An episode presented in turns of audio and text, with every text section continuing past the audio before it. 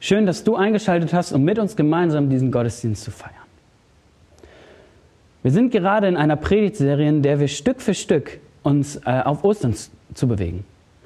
Und diese Woche ist der Gottesdienst überschrieben mit Tod, was bleibt. Und in diesem Gottesdienst wollen wir uns mit dem Thema der Kreuzigung beschäftigen, also mit dem Tod von Jesus am Kreuz. Und dafür hat Hans uns eine Predigt vorbereitet und die werden wir uns gleich zusammen anhören und vorher bitte ich noch mit uns. Jesus, danke für diesen Gottesdienst. Danke, dass du durch diesen Gottesdienst zu uns sprechen möchtest. Ähm, lass uns verstehen, was das Kreuz heute noch für uns ähm, zu sagen hat. Und ähm, danke, dass wir trotz dieser Situation Gottesdienst feiern dürfen. Danke für diese Möglichkeit, über YouTube Gottesdienst zu feiern und segne diesen Gottesdienst. Amen. Zu Beginn der Predigt haben wir einen Special Guest eingeladen. Er wird uns über das Thema Kreuzigung und Tod aus historischer und wissenschaftlicher Perspektive etwas mehr berichten. Marike hat zu dem Thema mit ihm ein Interview geführt. Volker Mulak ist Pastor in der Freien Evangelischen Gemeinde auf der Höhe in Solingen und heute mein Interviewgast zum Thema Tod. Was bleibt? Hallo Volker, schön dich zu sehen. Ich grüße dich. Hallo. Mensch, jetzt ist ja das Thema Tod ein Thema, worüber die meisten Menschen eher nicht so gern sprechen. Ja. Wie ist das da bei dir? Äh, ja, ich rede auch nicht so gerne drüber. Also, äh, das ist schon richtig. Aber ich bin schon in einer besonderen Situation. Wir haben in unserer Gemeinde hier in Auf der Höhe das diakonische Werk Bethanien direkt neben unserer Gemeinde. Das heißt, wir haben sehr viel Altenheime. Meine Gemeinde ist also sehr hoch betagt. Und deswegen habe ich eine eine hohe Frequenz an Beerdigungen. Und äh, das führt eben dazu, dass ich mich intensiver mit Sterbebegleitung, mit palliativer Begleitung beschäftigt habe. Und das ist für mich sehr, sehr gewinnbringend gewesen. Also ich äh, äh, finde die Beschäftigung mit dem Tod sehr, sehr lebensförderlich. Von mhm. daher, äh, Tod ist ein, ein wichtiges Thema für mich. Ja. Mhm. Wir blicken ja jetzt in unserem Gespräch vor allen Dingen auch auf den Tod Jesu, seine Kreuzigung. Ich meine, wir als Christen auch in der Gemeinde, wenn wir die Bibel lesen, uns austauschen, gerade zu Ostern, ist ja ein Wort, was wir ganz oft auch benutzen. Aber ich habe mir selber auch so gedacht, wie ist das eigentlich so für den menschlichen Körper, so eine Kreuzigung zu erfahren? Was macht der Körper dann in diesem Moment? Ja, das ist, ähm, das ist natürlich eine sehr, sehr brutale ähm, Hinrichtungsart, die die Römer auch nicht entdeckt haben, sondern sie haben sie selber übernommen. Und ähm, diese Kreuzigungsart äh, ist äh, für die Römer auch nur für Sklaven und nicht römische Bürger erlaubt gewesen. Es ist also eine sehr, ähm, ja, sehr beschämende Hinrichtungsart und auch eine sehr, sehr qualvolle. Das ist äh, eindeutig so.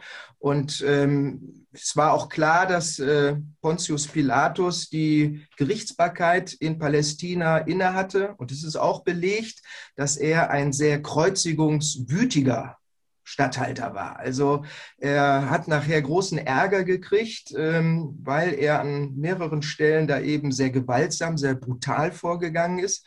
Und dann hat sich eine Delegation beim Kaiser über ihn beschwert und er ist dann auch abberufen worden, musste zurückkehren zum Kaiser, um sich da zu verantworten. Der ist dann leider darüber gestorben, sodass äh, die Geschichte um Pontius Pilatus dann doch mal für ihn glimpflich ausgegangen ist. Aber ähm, die Kreuzigungen sind tatsächlich eine der brutalsten ähm, und beschämendsten und auch für die Anhänger äh, natürlich äh, vernichtenden äh, Ermordungstechniken. Gerade auch die Anhänger sollten durch den Kreuzestod eines, eines Mitglieds der Familie oder einer Bewegung äh, dadurch eben beschämt und bloßgestellt werden, sodass eben nicht nur diese Person vernichtet wurde, sondern auch die ganzen Werte, die ganze Bewegung, für die diese Person stand. Mhm. Das ist zentral, ja. Ich hätte mir auch so vorgestellt, dass ja, ich weiß nicht, bei so einem schlimmen Schmerz, wenn da einem wirklich so die Nägel in die Hände, in die Füße gerammt werden, ich glaube, ich würde da selber direkt erstmal ohnmächtig werden. Aber das ist bei der Kreuzigung ja tatsächlich, weil es ja auch so qualvoll sein sollte, äh, wirklich ein, ein äh, ja, Ermordungsprozess, der so, der so langsam fortschreitet, oder? Ja, das, also man kann es sich äh, vielleicht ein bisschen detaillierter auch, auch angucken. Die Kreuzigung startet natürlich mit dem, mit dem Urteilsspruch, äh, du gehst ans Kreuz und dieser Urteilsspruch wird sofort vollzogen. Und dazu ähm, gehört dann auch als äh, Nebenerscheinung auch die, die Geißelung als Nebenfolter. Und das wird ja auch in den Evangelien genau so, so berichtet. Und dazu gehört dann auch, dass der Verurteilte auf den Hinrichtungsplatz zu gehen hat, der meistens außerhalb der Stadt liegt. Das ist auch noch ein symbolischer Aspekt, dass man eben aus dem sozialen Umfeld herausgeschmissen wird, man gehört nicht mehr dazu und äh, dass man auch das, das Schild, wessen man eben angeklagt wird, dass man das eben auch tragen muss. Und daran erkennen dann auch alle, äh, warum der Delinquent eben auch äh, umgebracht wird. Und das Schlimme am, am, an der Kreuzigung ist dann natürlich, äh, man weiß gar nicht so genau, an was für einer Kreuzform er tatsächlich hingerichtet wurde. Ah. Also da gehen die Ideen auch auseinander. Das könnte ein T-Kreuz sein, ne? so, oder auch ein, ein X-Kreuz. Klar ist auf jeden Fall, dass Jesus auch seinen Querbalken getragen hat und dass er dann entweder draufgenagelt wurde oder auch festgebunden wurde und dann auch mit den Füßen so befestigt wurde. Dann wird der Stamm hochgezogen. Ja, und dann hängt man bewegungslos. Man stirbt nicht äh, auf einem Bett, sondern man stirbt quasi zwischen Himmel und Erde hängend. Mhm. Und äh, das darf man sich gar nicht ausmalen. Also wenn dann Fliegen um einen herum fliegen ne, und man kann sich nicht kratzen, nicht bewegen, gar nichts, das ist, ist absolut brutal. Und dann werden langsam die, die Oberarme ausgekugelt, man hängt, der ganze Körper wird steif, man ist zur Schau gestellt, man hängt nackt. Ne? klar. Und äh, ja, der Tod tritt dann ein durch Verdursten, durch Ersticken, Herz-Kreislauf-Versagen ja, wahnsinnig vor Schmerzen und man bleibt da hängen. Man wird nicht beerdigt. Ja. Äh, also das Ding heißt auch deswegen Schädelstätte, weil da natürlich menschliche Knochen rumliegen. Also die bleiben so lange da, die dürfen nicht beerdigt werden. Die sind nachher auch ein Opfer der, der Tiere. Das ist also absolut ähm, grauenvoll. Richtig. Ja, eine Brutalität, die man sich kaum vorstellen kann. Ja, ja. Hätte dann Jesus trotzdem so eine Kreuzigung überleben können?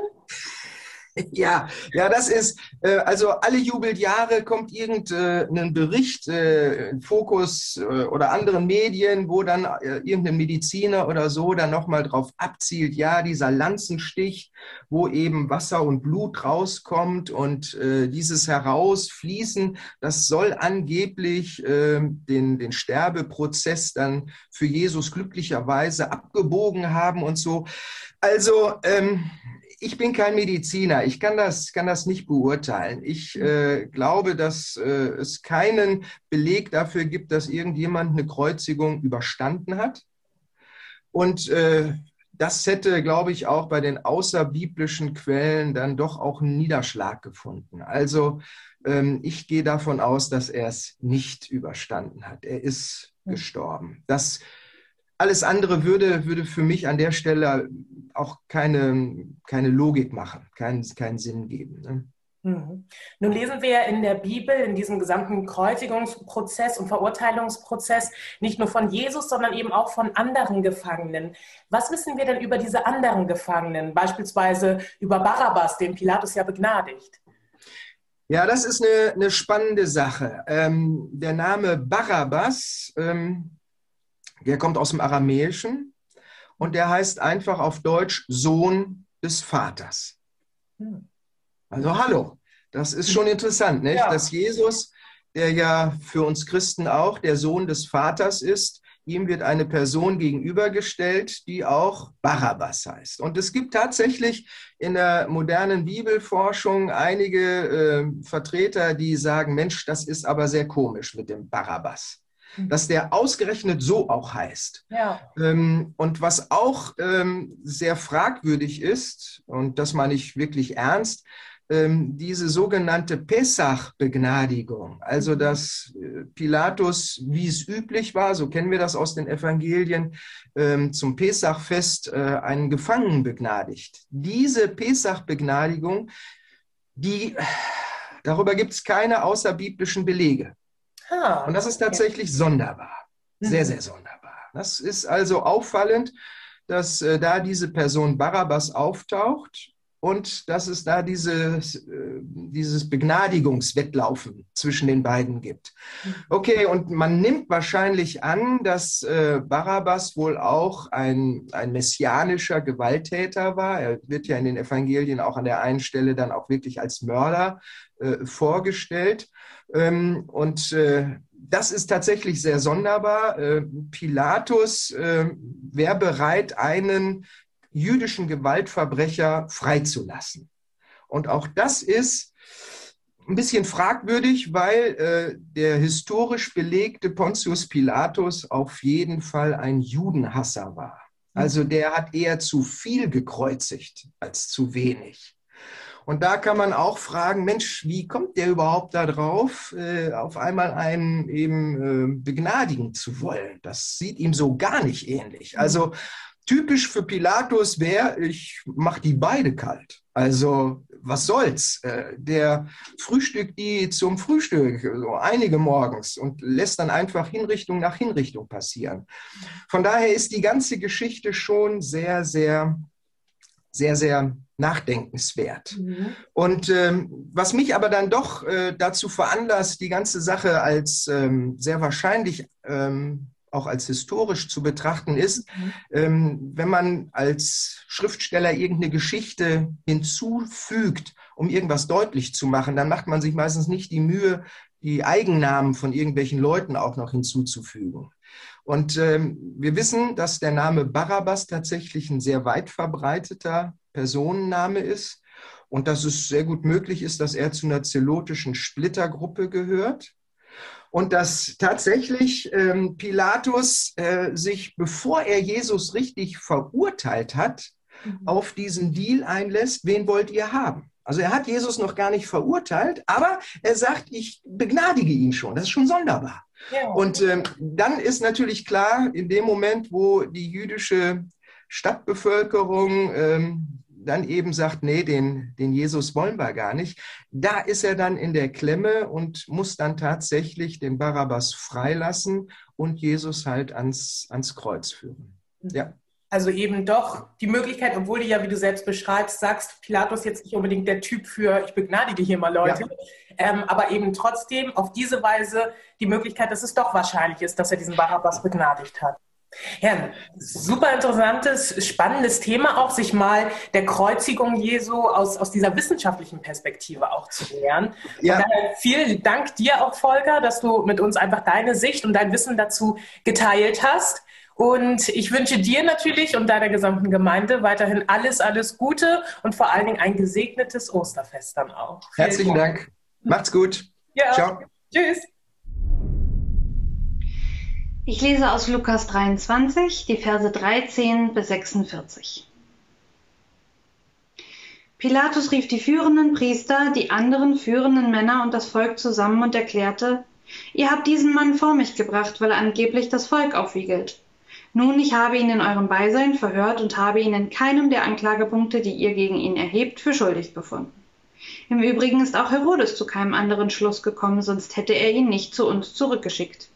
Ihr seht also, der Mann hat nichts getan, womit er den Tod verdient hätte. Darum werde ich ihn auspeitschen lassen und dann freigeben. Doch da schrien sie alle im Chor, weg mit ihm, gib uns Barabbas frei. Barabbas saß im Gefängnis, weil er an einem Aufruhr in der Stadt beteiligt gewesen war und einen Mord begangen hatte. Pilatus, der Jesus freilassen wollte, versuchte noch einmal, sich bei der Menge Gehör zu verschaffen. Sie aber schrien nur umso lauter, lass ihn kreuzigen, lass ihn kreuzigen. Pilatus machte noch einen dritten Versuch.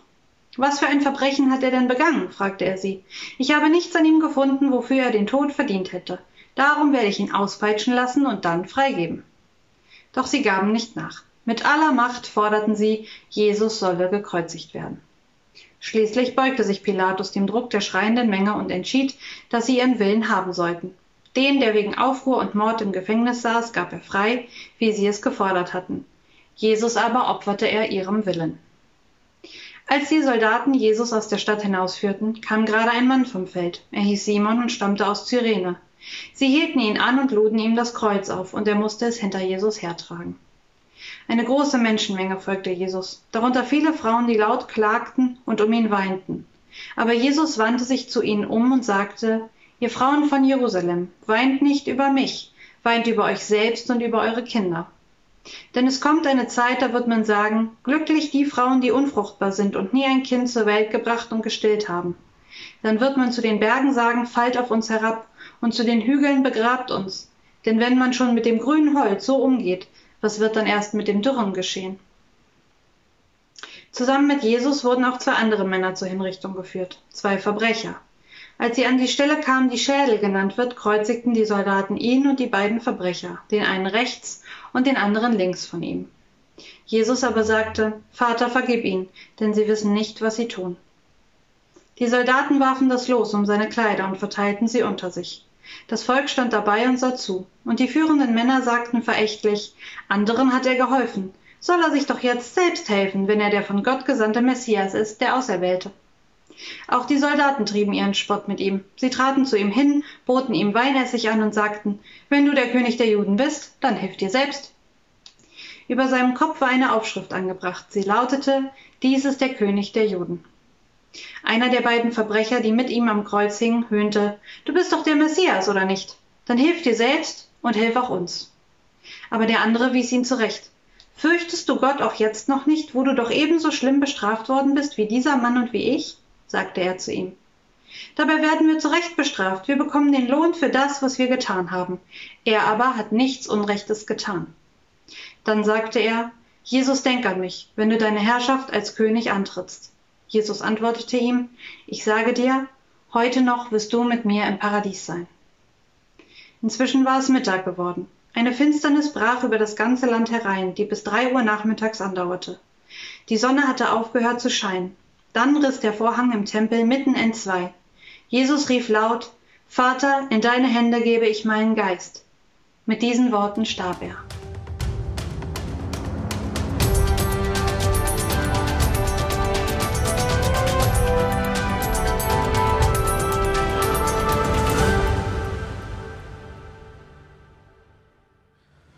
Tod, was bleibt?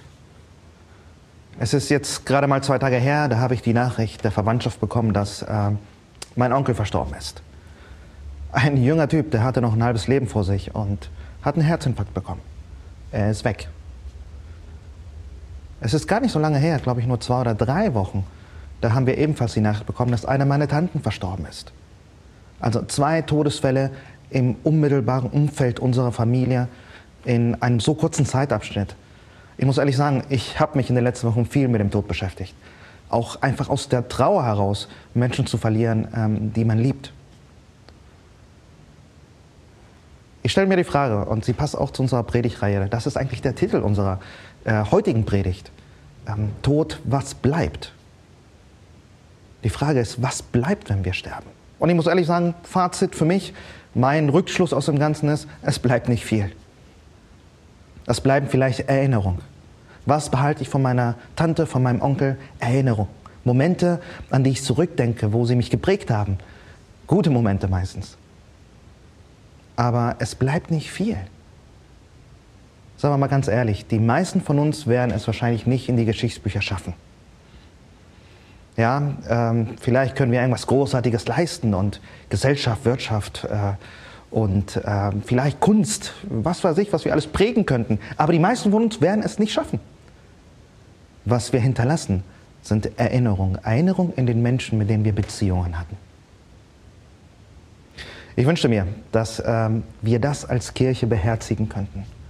Ach, meine, große, meine großen Rückschlüsse aus den letzten Wochen ist, ich möchte mich bemühen, Menschen so zu prägen, Beziehungen so aufzubauen, dass wenn ich mal weg bin, zumindest das bleibt. Gute Erinnerung. Vielleicht Erinnerung, die Leben so geprägt haben, dass sie Leben wertvoller gemacht haben. Vielleicht sogar Leben so geprägt haben, dass es ja, auf die Ewigkeit hin eine Bedeutung hat. Bevor wir starten, möchte ich heute ein kleines Gebet sprechen und dann gehen wir in den heutigen Predigtext hinein. Vater, ich danke dir. Ich danke dir dafür, dass du Leben geschaffen hast und das Leben für dich, für uns über den Tod hinausgeht. Ich danke dir, dass es eine Ewigkeitsperspektive gibt für uns Menschen, weil du es dir gewünscht hast, weil du es dir erdacht hast, dass wir in Beziehung zu dir stehen können. Ich danke dir für die Möglichkeit, die du mir anbietest und für jeden, der an Jesus glaubt, auch diese Ewigkeit eines Tages bei dir, mit dir zu verbringen. Ich bitte dich für alle, die Verluste erlitten haben in den letzten Wochen oder Monaten, für alle die, die mit dem Tod kämpfen, sei du gnädig und schenk Hoffnung, schenk Erbarmen, schenk von deinem Frieden. Amen. Ich versuche seit einigen Monaten mir etwas ganz Neues anzugewöhnen. Und zwar jedes Mal, wenn ich das Haus verlasse, und das ist tatsächlich nicht oft in den letzten Wochen gewesen, aber jedes Mal, wenn ich das Haus verlasse, ja, da äh, rufe ich noch meinen Kindern und meiner Frau etwas zu. Die neue Gewohnheit ist nicht, das Haus zu verlassen, ohne ihnen zu sagen, dass ich sie liebe. Ich mache die Tür auf und schreie dann, lieb euch und gehe. Und vielleicht ist das nur eine Floskel und ähm, vielleicht ist es nicht viel wert. Aber allein der Gedanke, es könnten die letzten Worte sein, die vielleicht meine Kinder und meine Frau von mir hören, macht mir Mut dazu, dass es diese letzten Worte sein sollen. Ich liebe euch. Ja, man steht so in der Gefahr, das so oft einfach aus Routine dann rauszuplaudern oder rauszuschreien, dass es an Bedeutung verliert. Aber wenn ich es mir vorstelle, ich verlasse das Haus und mir passiert irgendetwas, dann möchte ich, dass das genau in ihrer Erinnerung bleibt. Diesen letzten Worten, diese letzten Worte vom Papa, ich liebe euch. Ich merke, dass es so eine Gewohnheit wird, weil tatsächlich mittlerweile hört meine älteste Tochter schon, dass die Tür aufgeht. Und schon schreit sie mir zu, Papa, ich liebe dich. Und das ist toll zu hören und toll zu erleben. Wenn ihr aber denkt, dass das die meistgesprochenen Worte bei uns zu Hause sind, dann irrt ihr euch. Also ich sage jedes Mal, wenn ich das Haus verlasse, ich liebe dich, aber im Grunde hört man eher andere Dinge bei uns. Das, was man zurzeit am meisten hört, ist, glaube ich, das ist unfair und das ist ungerecht. Ich habe eine Siebenjährige und eine Elfjährige und das sind die meistgesprochenen Worte. Das, was aus ihrem Mund rauskommt, ist für gewöhnlich. Papa, das ist total unfair. Das ist ungerecht. Ich weiß gar nicht, wo Sie Ihr Sinn für Gerechtigkeit hernehmen. Ich weiß nicht, woher Ihre Definition herkommt, aber tatsächlich, also das ist das, was ich am meisten höre. Sei es bei der Verteilung der Brause, der Einteilung der Cola, sei es äh, bei der Einteilung der Süßigkeiten, bei, wenn es darum geht, den WLAN-Schlüssel zu bekommen oder die Bildschirmzeit. Es ist immer unfair und es ist immer ungerecht. Wenn ich mit der Kleinen zu nachlässig bin, weil sie die Kleine ist, und wenn ich der Großen etwas erlaube, weil sie die Große ist, die andere schreit immer, das ist unfair und das ist ungerecht. Vielleicht sind es ja nicht nur meine Kinder. Ich glaube, es ist was Menschliches. Wir haben irgendwie so ein Bedürfnis nach Fairness, ein Bedürfnis nach Gerechtigkeit. Vielleicht einer dieser Dinge, die der Schöpfer in uns hineingelegt hat. Ein Bedürfnis nach Gerechtigkeit. Wir sehen in unsere Welt hinein und wir erkennen sie. Wir erkennen Ungerechtigkeit. Und es stört uns, es nervt uns. Vielleicht sind wir deswegen auch so genervt wegen diesen ganzen Corona-Bestimmungen, ähm, weil sie uns auch irgendwie ungerecht und unfair erscheinen. Das eine darf man, das andere nicht. Ein Blumengeschäft muss zumachen, während man in jedem Supermarkt Blumen kaufen kann. All diese Dinge habt ihr schon tausendmal gehört. Ähm, ihr empfindet das vielleicht genauso wie ich, genauso wie die meisten. Mittlerweile hört man einige Corona-Gegner und so ganz Unrecht haben sie ja auch nicht. Es ist irgendwie unfair, es ist ungerecht. Heute, heute geht es tatsächlich um ähm, eine Geschichte. Wir haben sie ja schon gehört und wir haben auch etwas an Background-Informationen bekommen, auch äh, durch das Interview über diesen Text. Und im Grunde kann ich nichts anderes sagen, als dass es nicht nur um Tod geht, sondern eigentlich um eine riesige Ungerechtigkeit. Und wenn ich die Geschichte lese, da brodelt es in mir und, und sagen wir ehrlich, wir kennen die Geschichte doch. Und trotzdem, es ist schwer, sie zu lesen, ohne das Ganze als ungerecht und unfair zu empfinden. Wir wollen heute einfach kurz und knapp auch nur einen kleinen zentralen Gedanken miteinander teilen in Bezug auf diese Geschichte. Und äh, wir wollen uns dazu zwei Charaktere, drei Charaktere anschauen, die besonders hervorstechen. Das erste ist natürlich, oder der erste ist Jesus, klar. Wir hören diese Geschichte und wir lesen diese Geschichte und das erste, was wir denken, wie, wie kann das nur sein? Das ist doch total unfair. Jesus, der nichts Böses getan hatte. Jesus, der eigentlich Menschen geholfen hat, gedient hat, von Liebe gesprochen hat, Menschen geheilt hat. Jemand, der gut positiv, ja, im Frieden und in Liebe unterwegs war. Und er muss diese Ungerechtigkeit ertragen. In Vers 15 lesen wir, dass Pilatus, der ihn letzten Endes zum Tode verurteilt, auch genau das ausspricht. Pilatus sagt, ich habe nichts in diesem Mann gefunden. Ich habe nichts gefunden, was den Tod verdient. Und Herodes übrigens auch nicht. Dann rebelliert aber diese Masse. Diese, diese Leute, die im Hof stehen und es nicht ertragen können. Sie wollen, dass Jesus gekreuzigt wird. Heute ist übrigens Palmsonntag und äh, ich, die Parallele ist für mich immer sehr interessant. Mir vorzustellen, dass ähm, knapp eine Woche vorher Jesus in Jerusalem einzieht und die Leute kommen ihm entgegen mit Palmwedeln. Willkommen, Hosianna, dem Sohn Davids. Gepriesen sei der, der da kommt im Namen des Königs, im Namen des Herrn. Jesus, Jesus. Und jetzt, knapp eine Woche später, stehen sie dort, dieselbe Masse, dieselbe Stadt, und sie schreit, kreuzigt ihn, kreuzigt ihn, kreuzigt ihn. Jesus hatte nichts getan. Nichts, was den Tod verdiente. Was für eine Ungerechtigkeit. Wie unfair ist das denn bitte? Er wird an ein Kreuz genagelt. Wie wir gerade gehört haben, einer der beschämendsten, einer der brutalsten Tode, die es in der Antike überhaupt gab. Er hing da stundenlang gebrochen, musste sein eigenes Gewicht halten. Es waren ja nicht nur die Nägel an Händen und Füßen. Es war nicht, es war nicht seine Verletzung, nicht nur seine Geißelung, die er erlebt hatte. Nicht, nicht nur diese Erschöpfung, sondern er hängt an diesem Kreuz und muss sein eigenes Gewicht halten. Ihr habt es vielleicht vorhin wahrgenommen. Ähm, das, was eigentlich zum Tode am Kreuz führt, ist sind jede Menge Dinge, aber vor allem liegt es daran, dass irgendwann die Gelenke nachgeben, irgendwann die Arme nachgeben, irgendwann nicht mehr die Kraft da ist, um sich zu halten. Und dann fällt man. Und wenn man mit dem Oberkörper, wenn man mit, dem, mit der Brust nach vorne fällt und die Arme nach hinten verschränkt, geht hier alles zu und man erstickt langsam. Wie grausam. Noch grausamer ist, Jesus war unschuldig. Alle erkannten, dass er das nicht verdiente. Und er musste sterben. Wie ungerecht ist das? Ein Unschuldiger muss, muss sterben. Andererseits die zweite Person, von der hier deutlich gesprochen wird.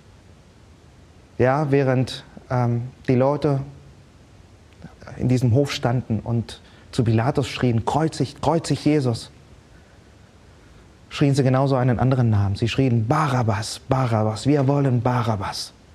Wie wir gehört haben, war Barabbas ein verurteilter Verbrecher, wahrscheinlich ein Terrorist, ein Mörder, so steht es zumindest im Text. Vermutlich war er schon zum Tode verurteilt. Und wie ungerecht ist das? Ein Verbrecher, einer, der den Tod verdient, einer, der andere ermordet hat wird freigelassen. Denn das ist genau das, was hier passiert. Pilatus stellt das Ganze zur Wahl. Er will sich seine Hände nicht beschmutzen und äh, lässt es dem Volk entscheiden. Jesus oder Barabbas? Und sie entscheiden sich für Barabbas. Der Mörder kommt frei. Der Unschuldige muss sterben. Das Kreuz, das eigentlich schon für Barabbas vorbereitet war, das steht dort und einfach nur die Person wird ausgetauscht. Man könnte sich tatsächlich fragen, ey, Pilatus, warum tust du das? Du hättest auch beide hinrichten können. Wir wissen und wir kennen aus der Geschichtsschreibung, dass Pilatus kein Menschenfreund war. Er hat es irgendwie geliebt zu kreuzigen. Er hat wie kein anderer gekreuzigt. Er hat Spaß dabei gehabt. Er war kein Judenfreund, also ein Jude mehr, ein Jude weniger. Was macht schon ein Leben aus? Aber er tut hier was sehr Erstaunliches. Er lässt den einen frei und ersetzt den Platz von Barabbas durch diesen Jesus. Wie unfair und wie ungerecht. Nicht nur, dass Jesus sterben musste, sondern dass ein Mörder und ein Terrorist freikommt, dass er wieder auf die Gesellschaft losgelassen wird. Wenn einer den Tod verdient hätte, dachte noch Barabbas. Wie unfair, wie ungerecht.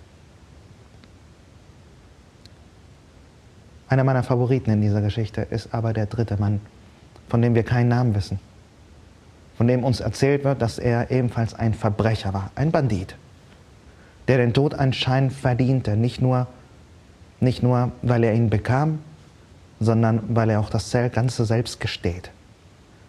Das war der eine Verbrecher, der neben Jesus gekreuzigt wurde. Vers 41. Wir lesen davon, dass er selbst an diesem Kreuz hing und ähm, ja, er, er mit einem einfachen Bekenntnis seine Schuld dahinlegt. Sagt, ich verdiene den Tod. Ich und mein Kumpane, wir beide verdienen den Tod. Und dann tut etwas sehr Erstaunliches. Er spricht Jesus an und sagt, ey, denk an mich, wenn du in dein Reich kommst. Denk an mich. Und auf dieses Bekenntnis hin spricht Jesus diese wundervollen Worte und sagt ihm, hey, heute wirst du mit mir im Paradies sein. Und wisst ihr, wer damals diese Geschichte gelesen hat, wer damals diese Geschichte gehört hat, der, der ist innerlich hochgegangen. Wenn ein Jude diese Geschichte liest, der geht hoch. Er sagt, wie kann das sein?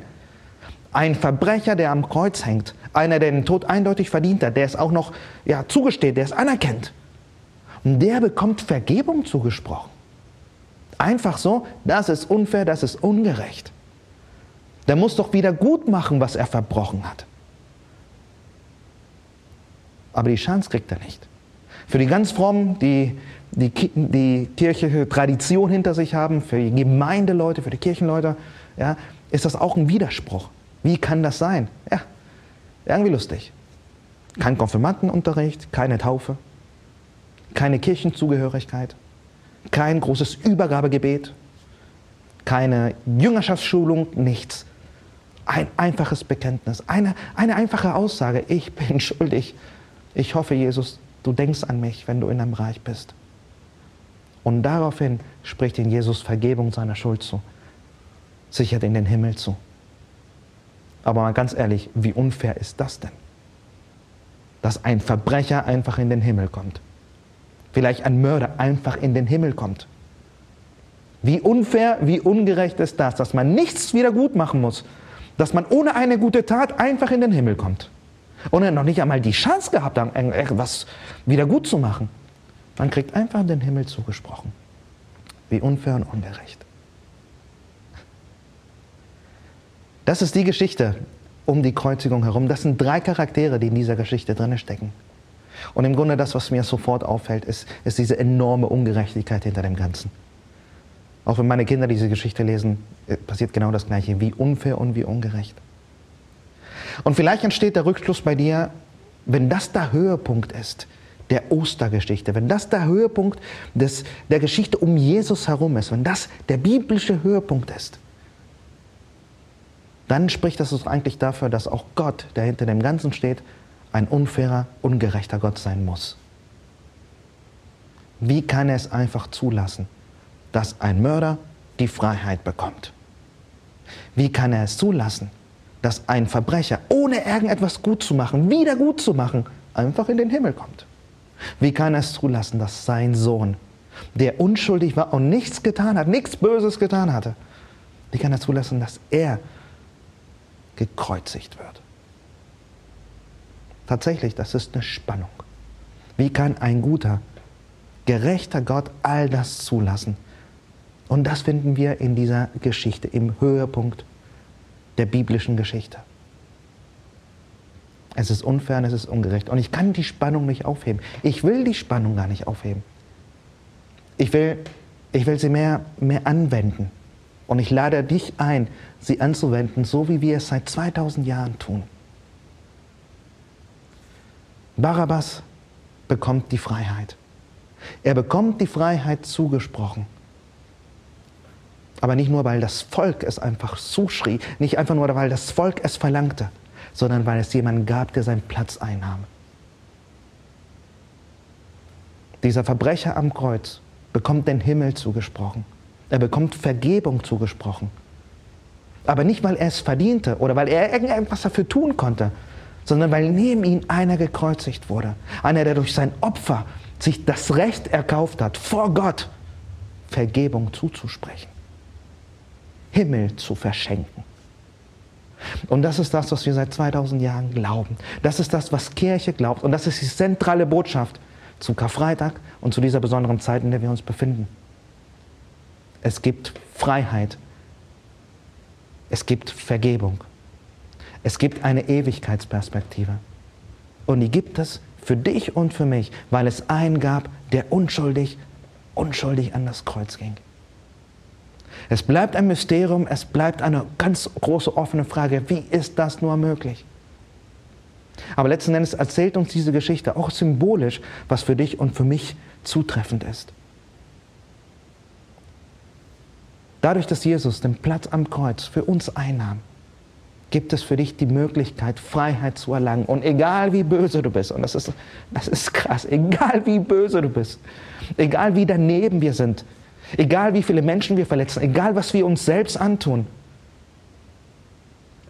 Es gibt Freiheit, es gibt Vergebung. Es gibt die Möglichkeit, dass ohne dass wir irgendetwas wieder gut machen können, ohne dass wir irgendetwas tun müssen, auf ein einfaches Bekenntnis hin. Jesus, denk an mich. Ich hab's verbockt. Denk an mich, wenn du wiederkommst. Es reicht völlig aus, um diese Vergebung zugesprochen zu bekommen. Es reicht völlig aus, um ewiges Leben geschenkt zu bekommen. Ewiges Leben bedeutet nichts anderes als die Ewigkeit mit Gott, Gemeinschaft mit Gott zu haben, mit Gott zu verbringen. Das sehen wir an diesem Kreuz, das sehen wir in dieser Geschichte, das sehen wir in diesen Erlebnissen. Ich weiß nicht, ob du das glauben kannst. Wenn diese Geschichte wahr ist, wenn es stimmt, was wir hier lesen, dann steckt hier eine unheimliche Kraft. Wenn es wahr ist, dann ist das der absolute Gamechanger. Wenn es wahr ist, dann gibt es die Möglichkeit für dich und für mich, dass wir aus unserem Dasein rauskommen. Dass wir, dass wir diesen Teufelkreis durchbrechen und dass wir vielleicht mit unserem Leben etwas anstellen können, das doch viel mehr, mehr Wert hat und, und Ewigkeitsgereitheit erhält. Vielleicht gibt es dadurch die Möglichkeit, dass unsere Leben wertvoll sind und wir in der Lage sind, doch anders zu prägen, als wir es uns gedacht haben. Vielleicht, vielleicht die Möglichkeit, etwas weiterzugeben, das nicht einfach stirbt oder zu Ende ist, wenn wir eines Tages nicht mehr da sind. Eines Tages bin ich weg und ich möchte es dir gerne gesagt haben. Ich schreie es dir nicht zu, ich liebe dich. Ich schreie dir zu, es gibt einen, der dich so sehr liebt, dass er sein Leben für dich gegeben hat. Es gibt einen, der dich so sehr liebt, dass er ins Kreuz gegangen ist. Ich möchte nicht sterben, ich möchte nicht weggehen, ohne es dir gesagt zu haben. Ohne dich dazu einzuladen, die Freiheit in Anspruch zu nehmen, die Barabbas bekam. Ohne, ohne dich einzuladen, die Vergebung und den Himmel in Anspruch zu nehmen, denn dieser Verbrecher am Kreuz erhielt. Ich lade dich dazu ein, wenn diese Geschichte stimmt, wenn, wenn diese Geschichte um Jesus herum und seinen Tod stimmt, dann ändert das alles. Und ich wünsche dir, ich wünsche es dir, dass das alles in dir und in deinem Leben ändert.